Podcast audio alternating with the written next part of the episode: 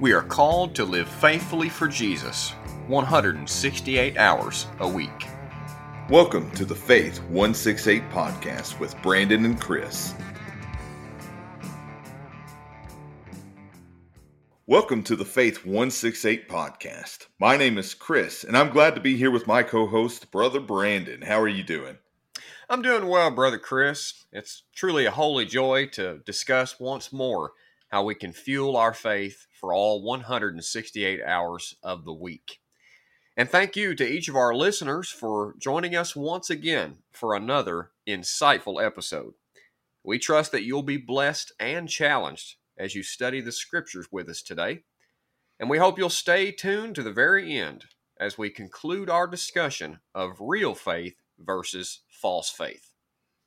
Yeah, and that's the the discussion we're continuing here. This subject of faith and works that can be pretty controversial at times. But if you recall last week, we talked about the difference between this faith that was dead and alive, the the dead faith, that false faith being an inactive faith, and a living faith being vibrant and noticeable to the naked eye. And this much, I don't think we can budge on at all. I don't think this is really a topic up for discussion. I, I, know that people like to argue over this, but I think it's pretty clear when we take into consideration the context in which James is writing and all of the other stuff that he's written and just looking at scripture in general right. what he is meaning here so we can't budge on this because true genuine faith leads to action so that's what we're going to look at. That's what we're going to continue with in this Bible study. And we're just going to go ahead and jump into the scripture over in James chapter 2, verse 18 through 23. And James writes this But someone will say, You have faith, and I have works. Show me your faith apart from your works, and I will show you my faith by my works. You believe that God is one, you do well. Even the demons believe and shudder. Do you want to be shown, you foolish person, that faith apart from works is useless? Was not Abraham our father justified by works when he offered up his son Isaac on the altar? You see that faith was active along with his works, and faith was completed by his works. And the scripture was fulfilled that says, Abraham believed God, and it was counted to him as righteousness, and he was called a friend of God. And that's one, I think that verse 23 right there is one to underline because that really helps us understand the full meaning of what James is trying to get here. But let's go ahead and just jump to the top there about what James is talking about. And this is a very simple point. Knowledge is not faith. Not not one bit of knowledge is equivalent to faith or, or, or means that you have faith, but obedience shows true faith. Believing in the existence of God is great. There's a lot of people that believe in higher powers. There's a lot of people that even believe in the living God, the God of Christianity, the God that we're talking about today but they just have this knowledge, not even a true belief. I, I hate to even call it saying they believe. Yeah. There is an existence of God, but they acknowledge they acknowledge that God exists. They acknowledge that He created the universe, but never submit to His authority. They're never obedient to His call. And I like what James does right here in showing this because there's a lot of people that will claim to have faith. Uh, I have faith in God. I acknowledge He's there, but I don't follow where He calls me to. I don't listen to Him when He tells me to do something. And so He He compares people like that to the demons. He says even the demons believe that. Even the demons acknowledge the existence of God. They even acknowledge his authority, and, and a lot of times they're more obedient under his authority than we are when it comes to acknowledging his existence. Don't you recall that time that that that man came out and he had been possessed by many demons and uh, Jesus confronted him and and those demons they knew exactly who Jesus was Right, and they right. cried out and they said hey hey don't don't destroy us don't don't do this to us don't uh, you know anything but destroying us. Let yeah, us yeah, let us go over into these swine. And they acknowledged christ. They acknowledged his authority. And i think they even listened to christ better than a lot of people that are similar to the demons and just simply acknowledging the power of god acknowledging his existence because the demons even fleed at the command of christ. They went into those swine and they drowned themselves in the ocean and so he he compares us uh, those that that claim to have faith without action to demons. Uh, even the demons know of God's existence. Even the demons know his name and they shudder. right. And that's the difference, though. You know, these demons, they believe in the existence, but they shudder. A lot of times, people that say that they have a faith, but it's dead, there's no works or no fruit to back that up, they don't shudder a lot of times. And that's a scary thing, isn't it? And when you read in Romans chapter 3 and and look down through there about how there's no one righteous, no, not one. You go all the way down through the depravity of mankind. And one of the depraved things of humanity is that at the end of all of that, they have no fear of repercussion. They have no fear of God coming against them or the wrath of God upon their sins.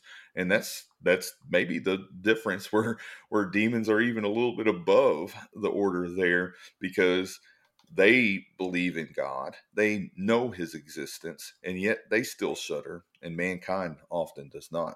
Right. But wow. faith but faith is like friendship, I believe here. And and I think that's a, a very important thing that we need to look at. That's why I said underline that thing about Abraham is because it said that Abraham was a friend to God. Right after explaining this this understanding that we look in the Old Testament and and this is actually talked about throughout the scripture about how he believed how he had faith and it was accounted to him for righteousness and and that idea that that was because he was a friend of God is very important because I know many people uh, in fact take brother Brandon for example he and I are friends and that's important and he knows that we're friends because we're active in each other's lives that doesn't mean you know i'm hanging out with him every day because we live in two completely different states but we Yes. communicate we we make plans uh, we are excited about the same things if something happens in my life that's exciting he and brother rob are usually the first two that i share those experiences with and i'm active in his life. That's what a friend is. And you you have this misunderstanding i believe in the world today about what friendship is and acquaintanceship is. And i can be friendly with a lot of people but that by no means means that i am their friend because if i'm not active in their life if i'm not taking part in their life if they're not someone that i share my failures with and my my joyous times with and my accomplishments with, then I can't really call them a friend because Right. I move to action for my friends. I answer the phone when my friends call. I do the things that my friends want me to do. You see, a friend has authority in my life, but an acquaintance does not. And I think many times we like to equate our acquaintanceship with God to friendship with God. Hmm. And that's where we start to get in trouble because if God is your acquaintance, you have no real relationship with Him. You know that He exists. You even know probably of His authority. And sometimes you even know all of the scripture talking about all of this but it doesn't move you to action. That's not being a friend of God. That's not having a living faith. That's really deception. That's that's really a dead faith. But he goes on here, and and, and we see this. Do you You want to be shown, you foolish person. Man, I underline that a lot of times because James didn't didn't fool around with words right here. You foolish person, that faith apart from works is useless. And that's true. Just just think about having the tools for a job. Say you're building a house and you need a hammer and you have that hammer at your disposal to to help build this house and it's right there in front of you and you know what it's used for and you need it but instead you start smacking it with a helmet or uh, have you ever done this brother brandon when you couldn't find a hammer? Maybe use the back of a screwdriver or or whatever is within reach. Whatever yeah. is within reach. But it doesn't do the job the correct way. It exactly. usually causes more chaos than it does good. But it's it's even more foolish in here. It's almost like you have a hammer right there at your disposal and then you never use it anyway. And so you foolish person that faith from uh, with apart from works is useless. Do you not know that? Was not abraham our father justified by works when he offered up his son isaac on the altar? You see that faith was active along with his works and faith was completed by his works. And the scripture was fulfilled that says Abraham believed God, and it was counted to him as righteousness, and he was called a friend of God. And I think it's important to note this here that his actions, his works are not what saved him. It was his belief, it was his faith.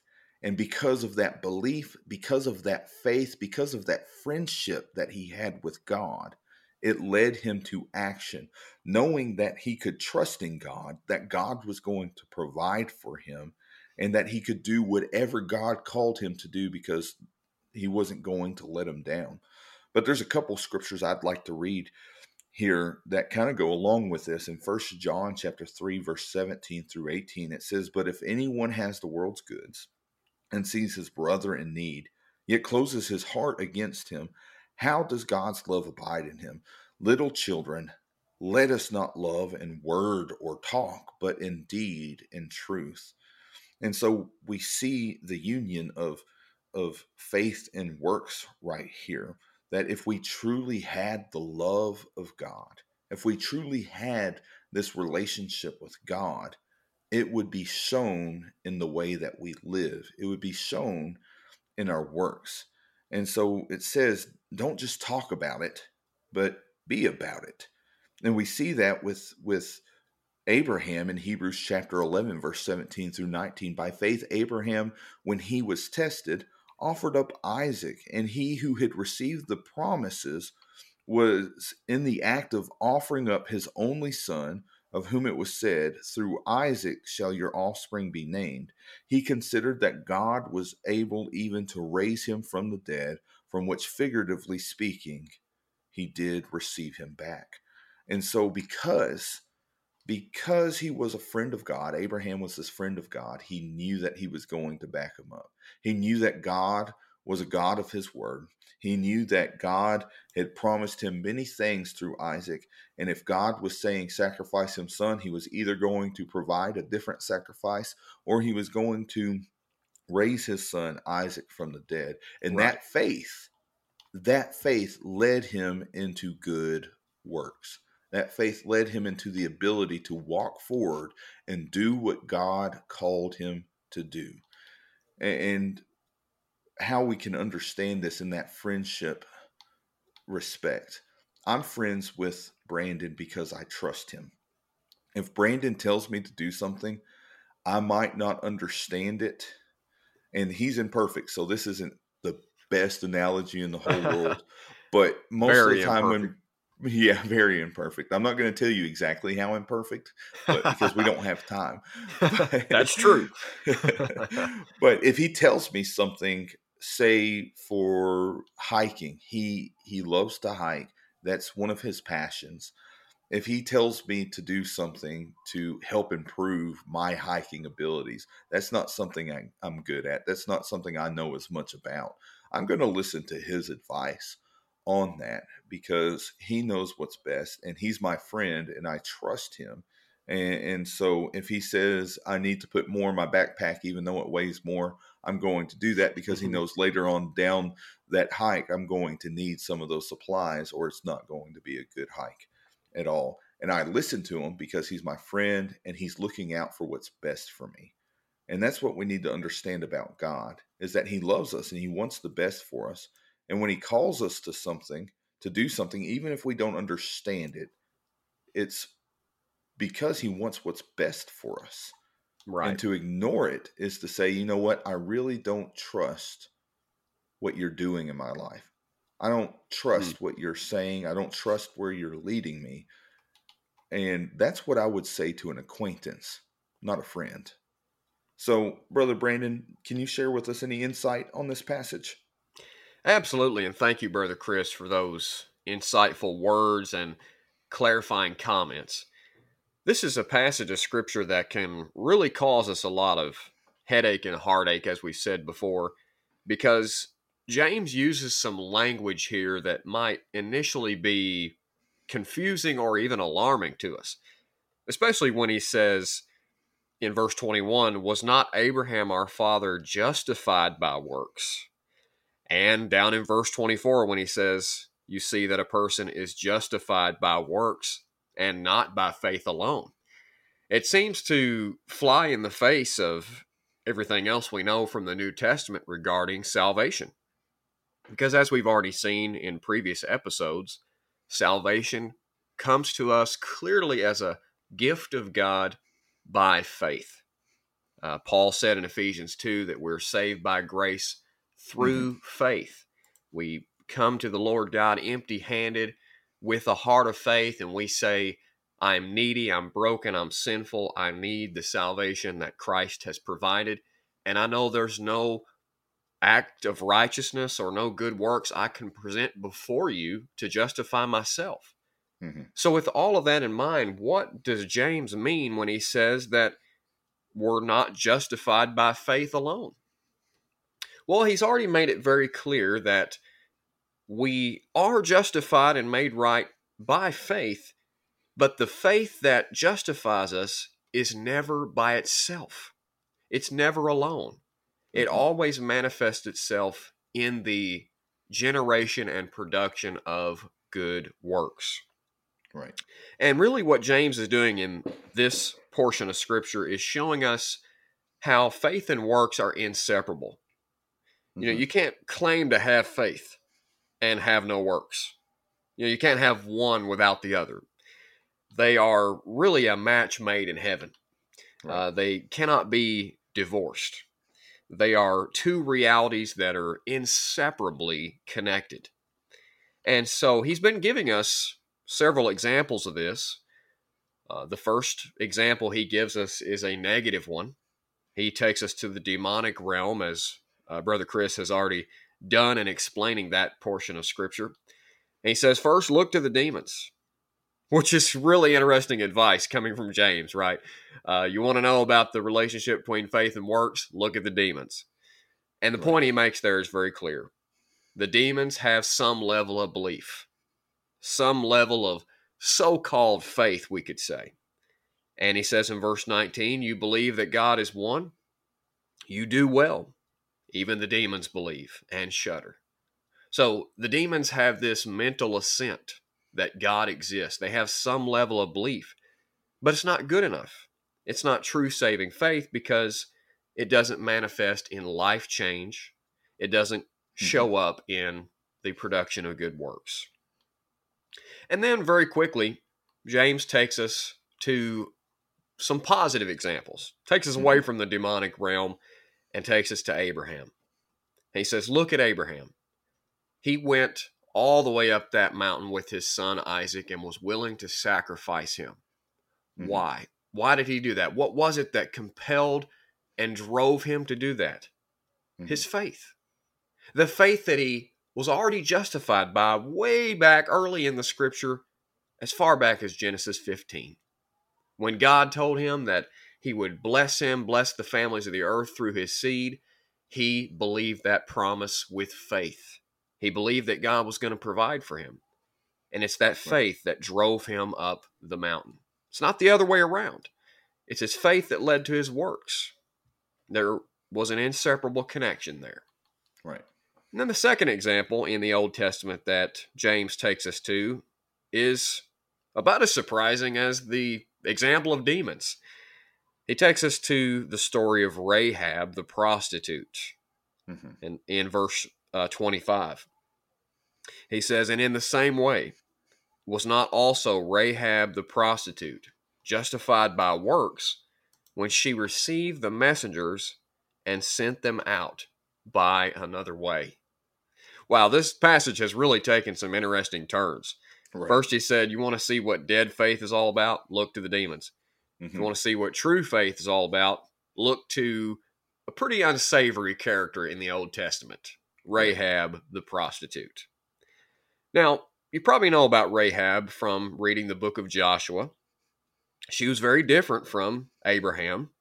She was not an Israelite, she was not a Jew, she was certainly not a patriarch. She was, well, a heathen. She was a Mhm. Gentile and an unclean person an outsider and a foreigner to the covenant people of Israel. Right. And yet, she had something very important in common with Abraham. Not her upbringing, not her ethnicity, not her culture. What she had in faith with Abraham was, or what she had in common with Abraham was her faith. Right. She Mhm. demonstrated faith in the God of Israel. And she demonstrated that by extending hospitality to the spies that Joshua sent to investigate the city of Jericho. Her being kind and gracious to them clearly demonstrated that she had abandoned all faith in her pagan gods and she had decided to trust in the true and living God, the God of Israel. And no better time for her to put her faith in God at that moment when, Exactly. when the walls were about to go crumbling down. Yes.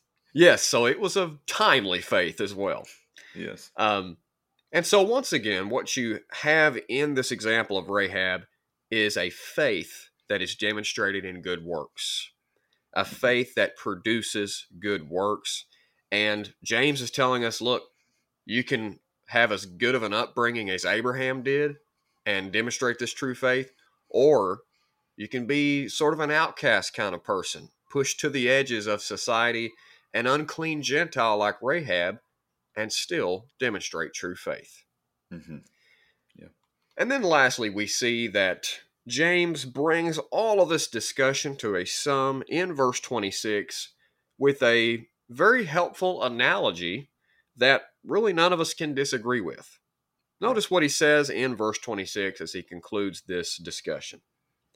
He says, For as the body apart from the spirit is dead, so also faith apart from works is dead.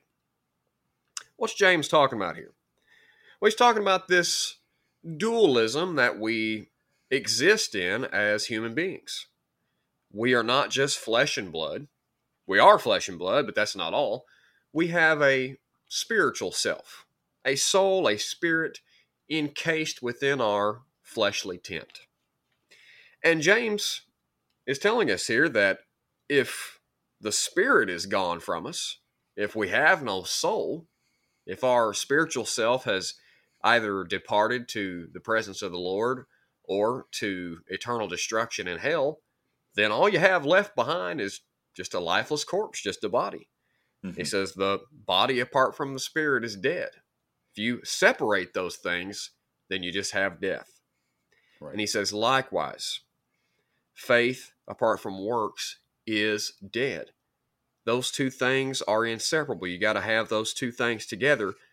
And if you have faith, uh, if you have an absence of faith, rather, Mhm. then you're just lifeless. You don't have Yeah. true spiritual life in Christ. Yes. Now, that's an unfortunate reality, but there is some good news. If you are lifeless, if you do not possess true and saving faith in Christ, you can possess that today, Right. and you can be made alive through God's grace in Christ. Mm-hmm. You just need to have the same realization that Abraham did. See, Abraham realized that he couldn't be justified by his good works. and that he needed God to provide salvation for him. And if you have that realization today, then you can be made right in God's sight. God will make you alive and he will give you a living and active faith. Realize that you cannot be made right by your works and realize that God alone can provide the salvation you need through Jesus Christ. Right. Yeah. And I think, too, as we look at the church today, that we get a little bit downtrodden because we think, man, it seems like all these churches are dying. There's there's very few churches that have been left untouched by some of these new worldly ideologies and the pandemic and so many other things that have torn churches apart. And we like to complain that those are what tore the churches apart. But I would say that it's the same problem right here that James is talking about that really tore the church apart is that so many people in the United States shouted out that they had faith. They cried out, Lord, Lord. They prophesied in his name. They did all these miraculous things in his name, but they never truly knew him. If you want to see revival in the church, let's just say specifically your church, whoever's listening to this right now, maybe you're looking around and it seems a little dismal in your church. It starts with you.